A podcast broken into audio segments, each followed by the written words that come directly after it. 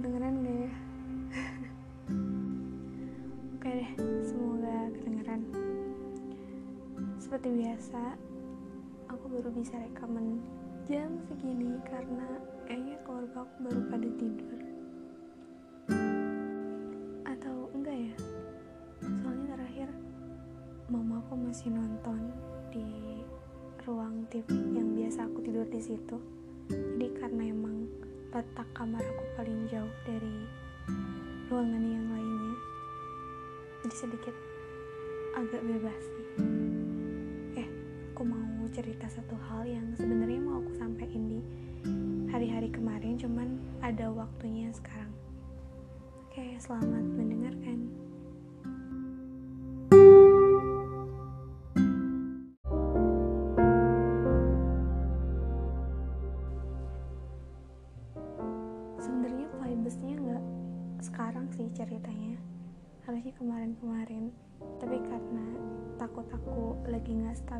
juga keadaannya jadi aku bisa cerita hari ini. Em, jadi dua hari yang lalu itu aku nggak tahu kenapa. Aku ngerasa kayak ada sesuatu yang beda sama diri aku sendiri.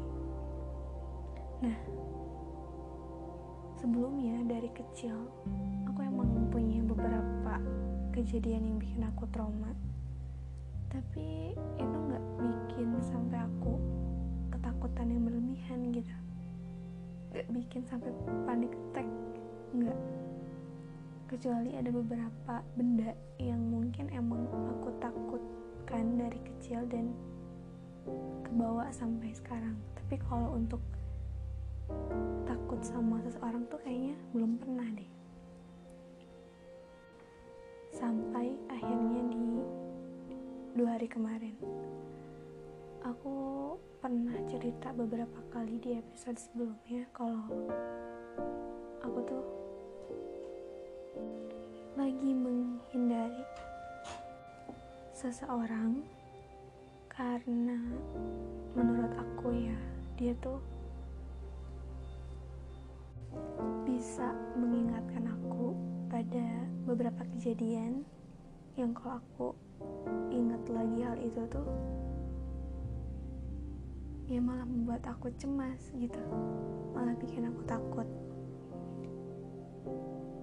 Awalnya sih nggak terlalu berakibat yang gimana gimana gitu. Kayak ya udahlah cukup.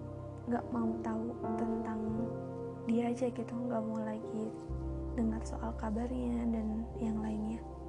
Tapi di samping itu aku masih merasa baik-baik aja gitu selama nggak dengar nama dia atau nggak lihat uh, apa ya postingan tentang dia.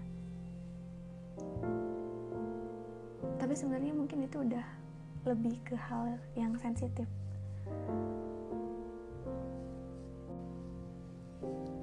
meskipun masih bisa aku kendalikan gitu.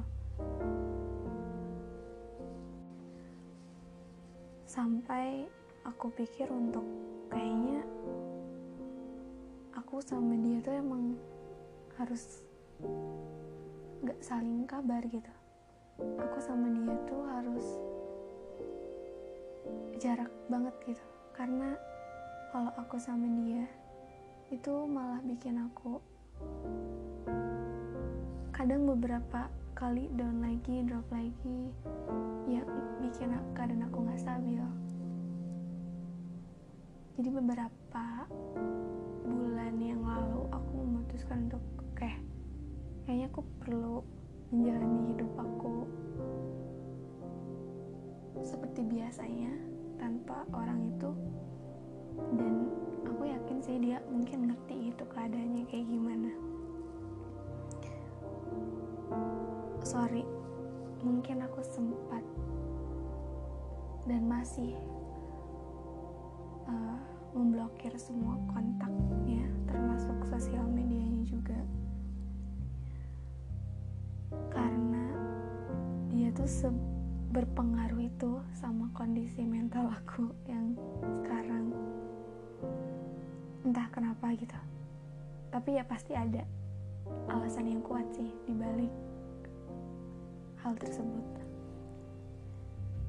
Jadi aku pikir untuk daripada dia terlukai dan aku pun sama merasa tersakiti jadi ada baiknya untuk udahlah menjalani hidup masing-masing aja gitu. Meskipun aku sendiri tuh emang gak ada niat buat memutuskan tali silaturahmi. Tapi aku tahu ini cara yang baik meskipun terlihat salah sekitar satu bulan kayaknya aku nggak ada kabar. Dia juga nggak ada kabar. Aku sempat menghilang juga dari sosial media. Bukan hanya dari dia aja. Beberapa minggu itu sih sangat berpengaruh kan ya. Saking aku tuh bener-bener nggak bisa dan nggak mau gitu. Meskipun aku tuh pengen tahu kabar dia. Pengen memastikan kalau dia tuh beneran baik-baik aja aku juga kadang sering bukan sering sih malah uh, pengen banget stalking tapi aku menahan untuk enggak gitu. Karena kalau itu kejadian lagi itu malah bikin aku kepikiran lagi. Akhirnya selama satu bulan itu aku berusaha untuk menahan diri aku meskipun tiap hari kepikiran. Jujur tiap hari kepikiran. Aku udah bingung cara untuk menormalkan kehidupan aku lagi selayaknya sebelum kenal sama dia. Bahkan beberapa sahabat aku ada yang membantu juga meskipun mereka emang nggak tahu cerita aslinya ya. Mereka nggak tahu orangnya cuman ngasih saran kayak udah kamu simpan barang-barangnya. Jangan diinget-inget lagi gitu kan. Sampai aku waktu itu memutuskan untuk menutup sebuah naskah. Jadi ya emang berat sih sebenarnya. Tapi aku perlu melakukan hal itu untuk kebaikan aku sendiri. Nggak aku sendiri sih maksudnya untuk ya semuanya lah. Tuh hmm, aku juga gak membahas hal itu lagi tapi tetap aja semua itu tuh perlu proses gitu. Dan nggak segampang itu ya aku emang udah berhasil menyimpan semua barang-barangnya di tempat yang aman. Aku juga tidak membuang atau membakarnya enggak. Cuman aku perlu waktu untuk bisa membuka barang-barang itu lagi. Tapi yang namanya hati itu tetap apa ya nggak bisa dikendalin kadang gitu karena aku coba buka laptop buka flash disk yang mana tuh isinya? Banyak dokumentasi-dokumentasi aku sama dia. Bahkan yang bikin aku tersentuh tuh kita beberapa punya dokumentasi yang mana aku pernah bilang kayak gini. Hmm, semoga pertemanan kita itu terus berlanjut sampai kakek nenek dan aku senang sih bisa kenal sama kamu. Banyak banget yang video dokumentasinya kayak gitu. Dan tak lama mungkin itu juga tanda-tanda kayaknya. Di setiap semua video aku tuh selalu bilang makasih untuk dia. Terus senang bisa ketemu dia. Semoga dia nggak lupain aku dan sebaliknya. Meskipun kayaknya dia emang nggak pernah lagi buka dokumentasi-dokumentasi itu. Uh, tapi nggak apa-apa sih. Kayak itu jadi kesan dan pembelajaran aja sih buat aku. Nah sebulan itu sampai aku menghilang. Nggak sebulan dua minggu, dua minggu aku menghilang dari sosmed. Dan teman aku juga sempat ada yang lainnya kenapa? Dan aku nggak cerita ke teman-teman yang di kampus aku nggak cerita ke mereka. Aku cuman cerita ke sahabat-sahabat aku yang di sini. Itu pun terbatas nggak semuanya karena aku nggak mau ada yang salah pandang gitu baik ke aku atau ke orang itu. Aku nggak berani cerita ke orang yang dia juga kenal gitu. Nah proses satu bulan itu tuh hampir tiap hari aku kayak gimana nih caranya aku bisa tenang gimana nih caranya biar aku bisa normal lagi? Karena ya mungkin bagi dia itu biasa aja kali ya. Atau mungkin aku nyamak akunya aja yang baperan. Tapi balik lagi kan uh, tiap orang tuh tingkat perasaannya berbeda-beda. Jadi yang nggak ada yang bisa disalahin gitu. Termasuk perasaan dia juga. Oke kita lanjut sampai dua hari kemarin uh, aku karena aku pengen tahu banget kabar dia kayak gimana aku iseng buka sebuah podcast. Uh, kebetulan dia juga aktif di beberapa platform suara atau musik yang tahu kenapa jadi aku pengen banget gitu untuk ngeklik suara itu. Dan aku mendengarkan hmm, mendengarkan kaget sih. Pertama kaget bukan sama isinya tapi kaget sama respon tubuh aku yang ketika aku dengar suara dia. Waktu itu kejadiannya berarti dua hari yang lalu aku lagi tidur. Jadi aku tuh biasa terbiasa dengan sebelum tidur tuh dengerin podcast. Entah itu podcast aku sendiri atau orang lain. Dan kebetulan kemarin dengerin podcast dia aku dengerin suaranya. Dan nggak tahu responnya tuh tiba-tiba bikin tangan aku tiba-tiba dingin. Terus jantung aku sangat berdegup. Tidak normal kenceng banget. Sampai aku beneran sesak nafas. Aku beneran kayak ini aku atau gimana sih? Aku lagi kenapa? gitu. Karena aku nggak pernah mungkin nggak tahu aku itu rasanya apa antara nervous shock atau gimana aku nggak ngerti. Cuman respon aku tuh tubuh aku tuh merespon negatif gitu. Aku kayak beneran kehilangan kendali untuk uh, mengekspresikan diri aku tuh baik-baik aja. Tapi aku coba untuk memahami diri aku sekaligus ya setidaknya aku juga mendengarkan isi cerita di dalamnya. Mungkin sekitar berapa menit ya aku nggak tahu lah mungkin lebih ada sekitar lima menit. Aku coba bertanya-tanya kok aku ini kenapa sih? gitu. Aku seneng dengar suaranya. Mungkin dia emang baik-baik aja gitu kan. Tapi entah kenapa kayak banyak ketakutan dan kepanikan yang aku dengar dari suara itu. Yang sebelumnya nggak pernah aku rasain sampai sedalam itu gitu aku cerita tentang ini tangan aku dingin lagi. Aku dengerin per detiknya dan setelah aku stop uh, suara itu aku nangis. Beneran nangis. Nangisnya sebenarnya bukan karena isi podcastnya tapi nangis karena kok aku bisa bereaksi se hebat itu gitu. Kok aku kayak ketakutan berlebihan gitu. Aku juga nggak tahu aku kenapa. Mungkin orang bisa dengar ini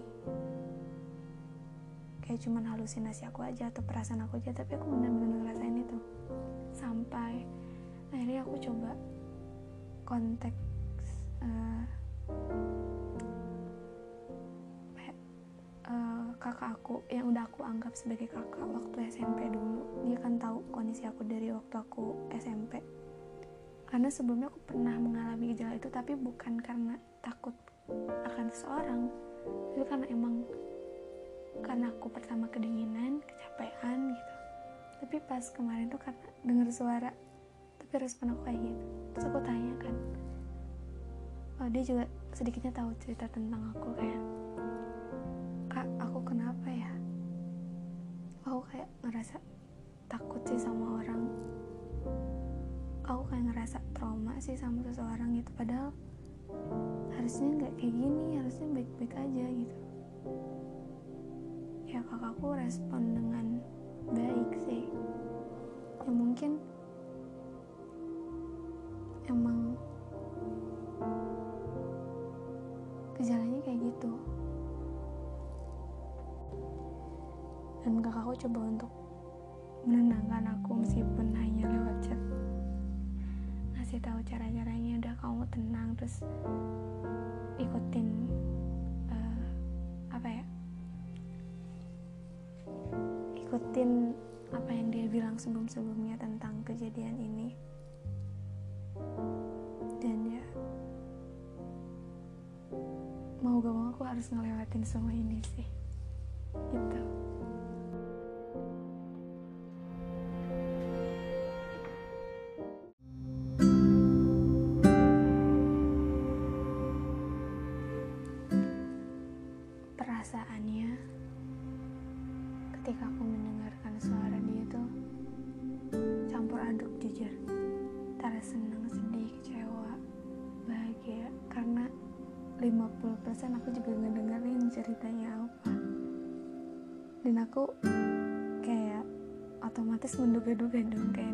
nebak-nebak ini sebenarnya dia cerita buat siapa sih gitu. Tapi aku paham isinya apa. Aku paham betul apa yang dia maksudkan. Cuman ya nggak tahu ya ini bener apa enggak. Jika emang cerita itu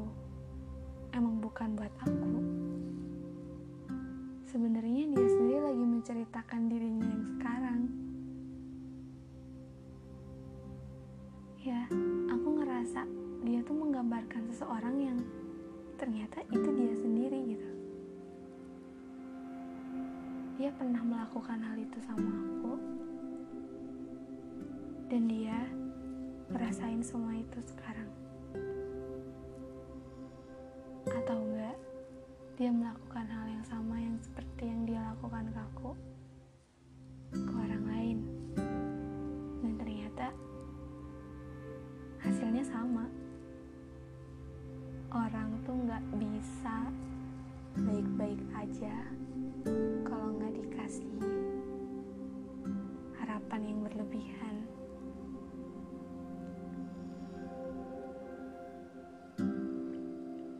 misalkan emang cerita itu bukan buat uh, aku tapi buat orang lain aku kira dia belum belajar. Dia belum belajar dari kejadian waktu sama aku waktu sama orang-orang sebelum aku. Padahal waktu aku masih sering berdialog sama dia secara langsung aku sering ngingetin dia sih kayak kamu nggak bisa kayak gitu terus kamu harus berubah. Karena nanti bakalan ada orang-orang yang mengalami hal yang sama kayak aku kalau kamu tuh nggak berubah sikap dan dengan cerita kamu yang kemarin yang aku dengerin itu itu membuktikan kalau kamu tuh emang belum berubah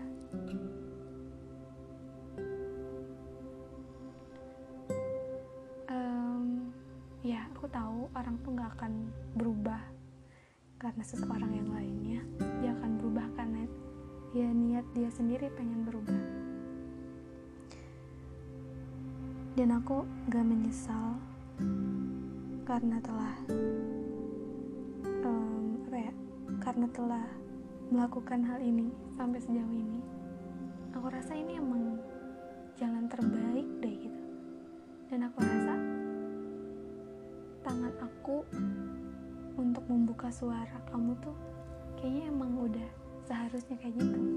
Karena um, ketika aku dengar suara kamu memahami isi pernyataan di dalamnya aku merasa kalau aku tuh nggak salah. Aku nggak salah ngelakuin ini semua. Karena aku juga nggak bisa terus-terusan stay sama orang yang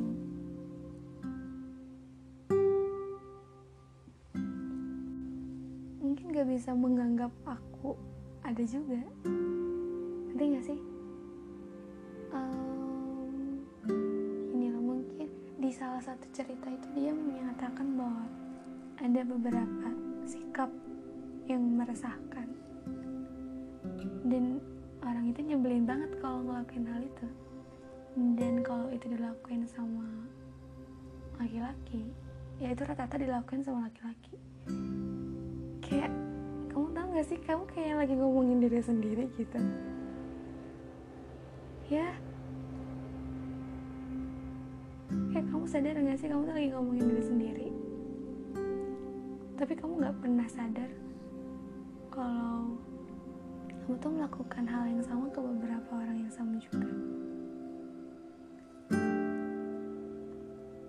Aku nggak tahu aku salah nggak ngomong kayak gini cuman anggap aja ini klarifikasi dan podcast terakhir aku buat. Dia bahwasanya ternyata aku salah banget.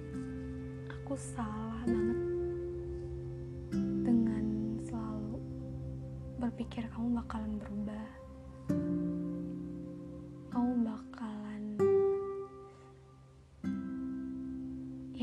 menghargai keberadaan aku. Kayak kamu paham dulu aku sampai mungkin mental aku udah emang gak, gak bisa dikatakan baik-baik aja. Kamu tahu itu juga kamu juga tahu buktinya kamu juga tahu ceritanya tapi kayak ya udah itu cuma sekedar cerita aja. Kamu nggak paham betapa sulitnya perjuangan aku untuk lepas dari rasa trauma itu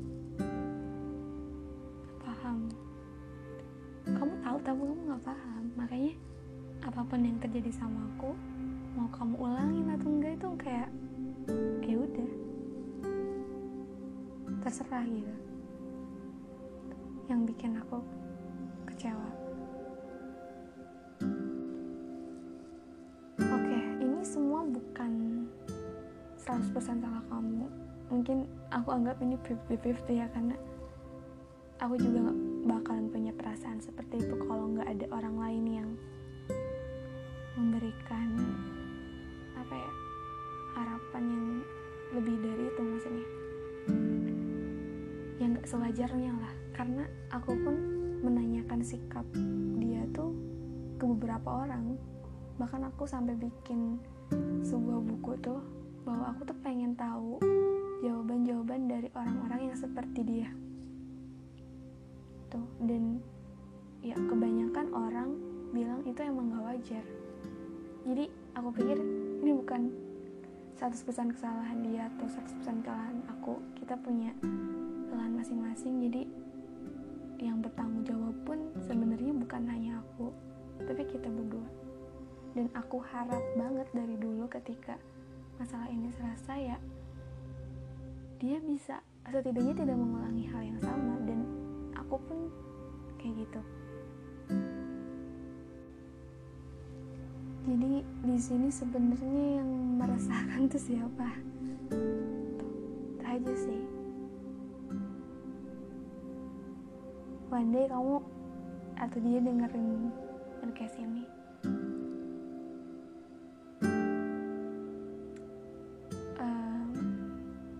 Aku cuman mau bilang kalau sebelum-sebelumnya perasaan aku tuh beneran apa ya setulus dan segila itu kayaknya ya. Iya karena mungkin sebulan ini dia gak mikirin apa-apa. Bahkan dari awal tahun kayaknya ya. Sedangkan aku tuh kayak memporak-porandakan pikiran aku sendiri gitu. Aku bertarung dengan hati dan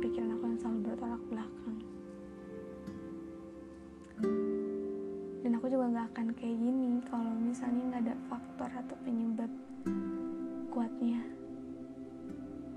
Bahkan jika waktu itu memang maaf kamu atau maaf dia tuh bener-bener tulus berarti dia juga mengakui kesalahannya. Dia juga tahu kalau apa yang dia, lakuin tuh emang salah sorry aku sebenarnya ini aku skip skip karena nggak tahu perasaannya aneh lagi. Lemes lagi. Tapi aku coba untuk oke kita tetap lanjut ya. Aku masih mau cerita banyak hal. Mungkin aku bakal selesaikan semuanya malam ini. Meskipun mungkin sebagian besar dari kalian nggak ngerti ini aku lagi ngomongin apa sih gitu. Ini lu lagi ngomongin apa?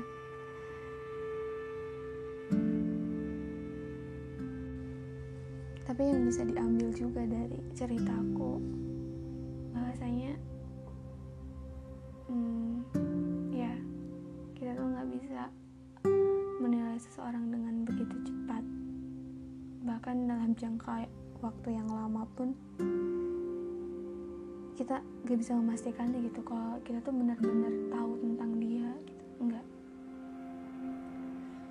banyak sih yang bisa aku ambil dari kisah perjalanan aku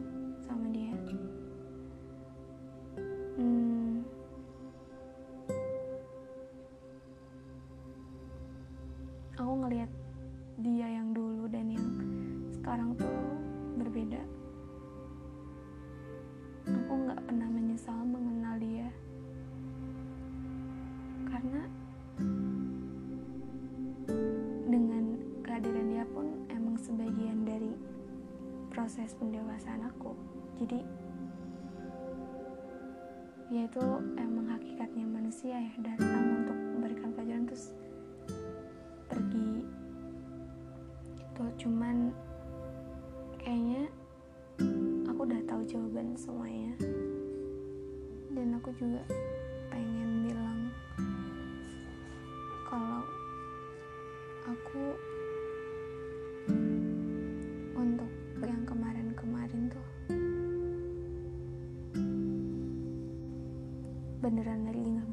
aja. Aku mikirin dia terus. Aku berusaha melakukan semua cara untuk aku normal. Bahkan kenapa aku memblokir semua sosial medianya tuh bukan hanya untuk diri aku sendiri tapi karena aku tahu kalau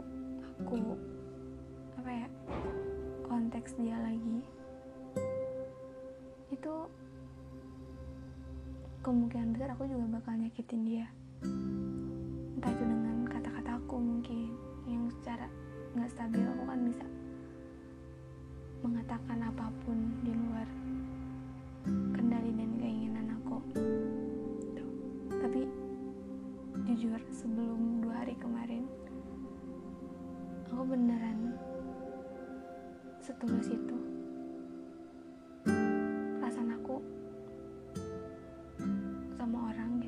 meskipun aku tahu aku tahu kita tuh emang gak mungkin bisa jadi satu. Selain dari faktor yang banyak banget perbedaan kita jarak waktu itu emang udah gak mungkin gitu. Tapi aku beneran tulus itu sama aku mungkin gak bisa ngasih apa-apa ya. Tapi aku gak pernah uh, benci. Enggak kalau aku kalau aku udah benci dari dulu ya mungkin aku nggak pernah mikirin dia lagi gitu. Aku juga nggak akan pernah membuat banyak sekali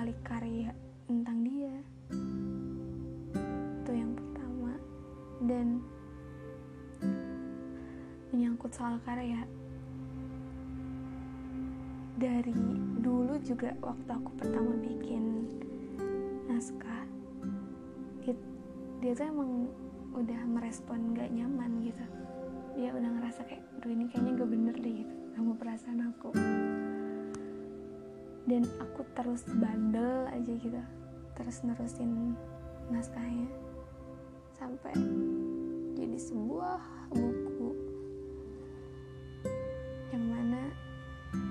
tetap gak mau dengerin dan mau baca. Naskah itu.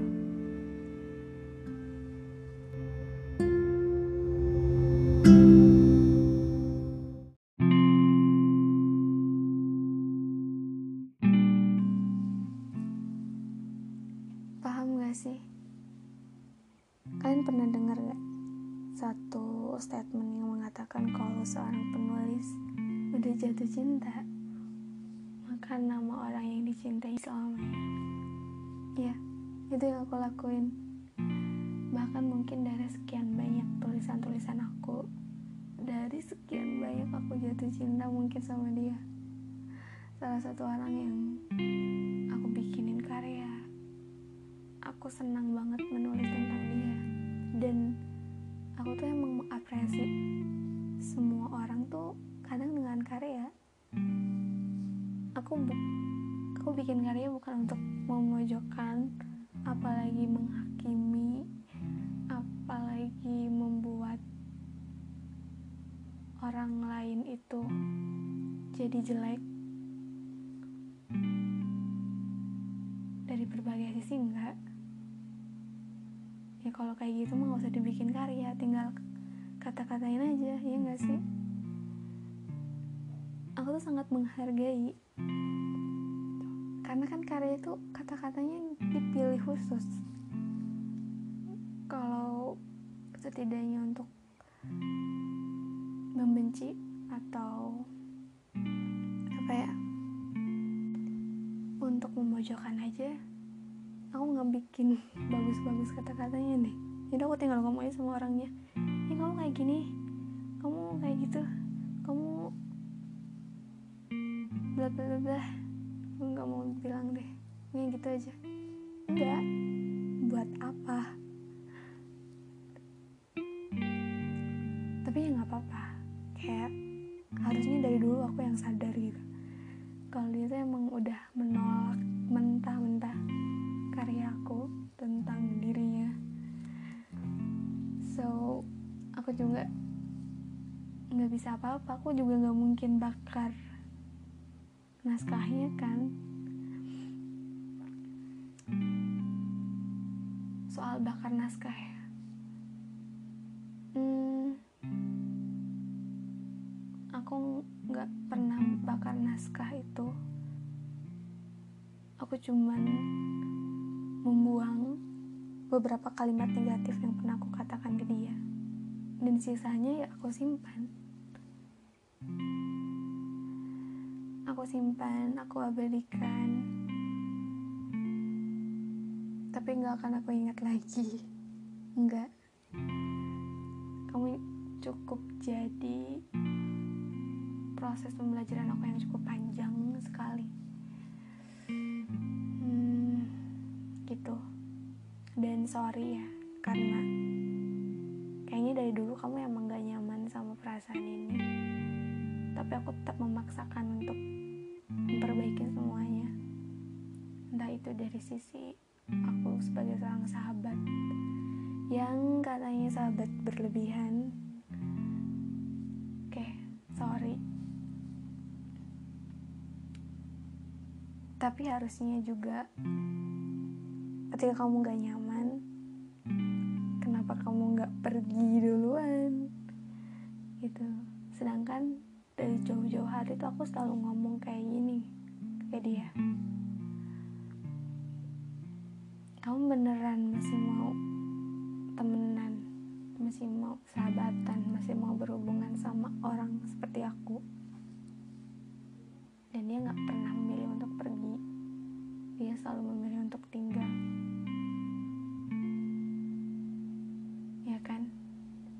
ya kan harus harusnya kalau dia memilih untuk tinggal ya dia juga harus menerima semua bentuk konsekuensinya dong termasuk dengan perasaan aku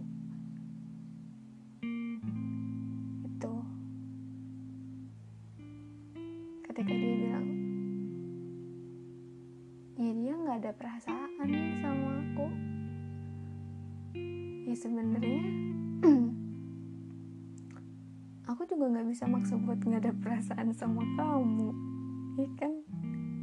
Tuh dan beberapa hal lagi nih yang penting yang perlu diselesaikan adalah aku ngerasa gak bisa dihargain dari sisi perasaan aku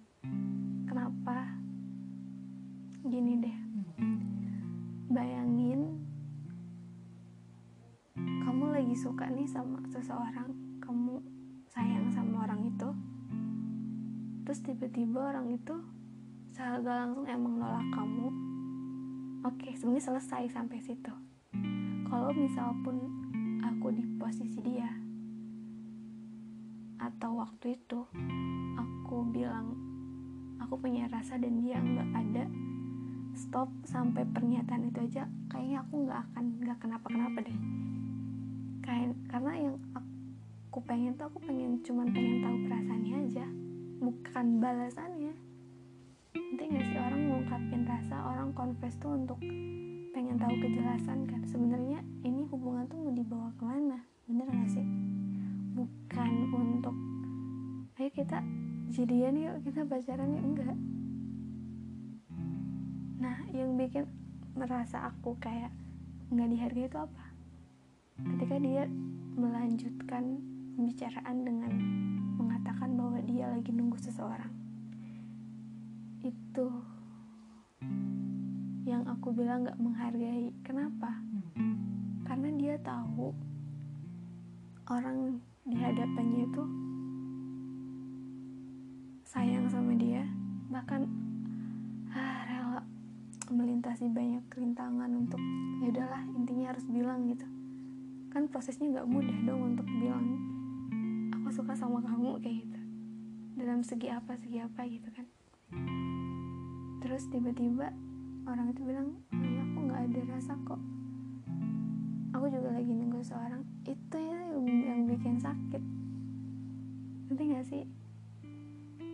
Kayak logikanya gini deh. Kamu baik sama aku kamu melakukan banyak hal cuman buat aku dan aku tahu waktu itu uh, pernyataan-pernyataan kamu tuh banyak yang mengarah kalau kamu tuh kalau aku tuh bukan hanya sebagai seorang sahabat gitu. Tapi tiba-tiba dia bilang dia lagi nunggu orang.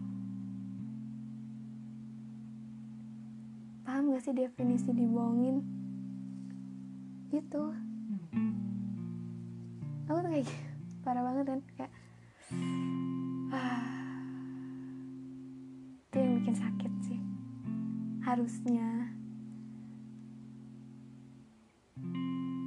Aku nggak sebenarnya nggak peduli dia mau suka sama siapa cuman setidaknya jangan dikatakan gitu. Ya udah kalau nggak ada rasa nggak apa-apa. Cuman jangan bilang lagi nunggu orang lain. Itu nggak menghargai banget cukup bilang nggak ada aja. Karena selama ini pun sebelum aku confess sama dia sama orang-orang sebelumnya aku pernah mengalami hal yang sama. Dan kadang aku ada di posisi dia gitu ketika orang bilang aku suka sama kamu. Terus aku bilang oke okay, yaudah gitu. Tapi aku nggak bisa ngasih perasaan balik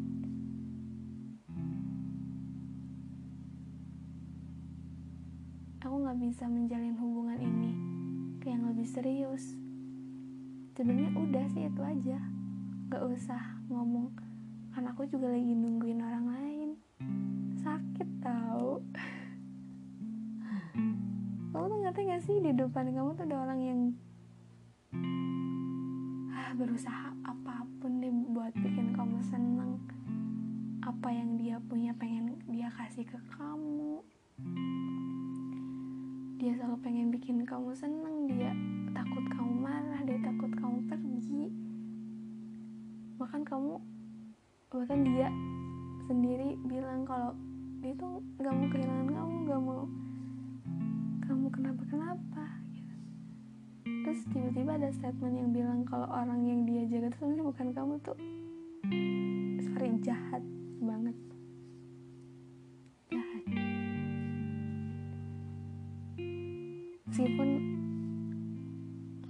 mungkin bakal bilang aku juga jahat whatever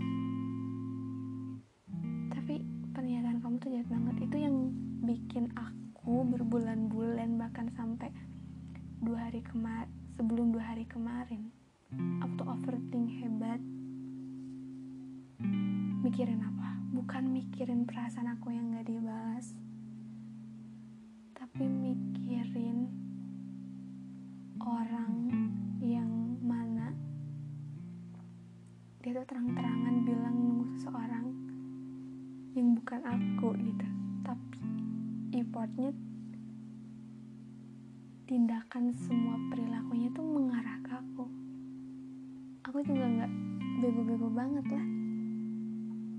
Untuk mengetahui orang ini ada perasaan atau enggak aku juga berpengalaman. Tahu gitu. Makanya aku tanya makanya aku confess duluan karena aku pikir ini tuh udah nggak aman gitu. Ini tuh udah keliru gitu kalau misalkan keliru ya ngomong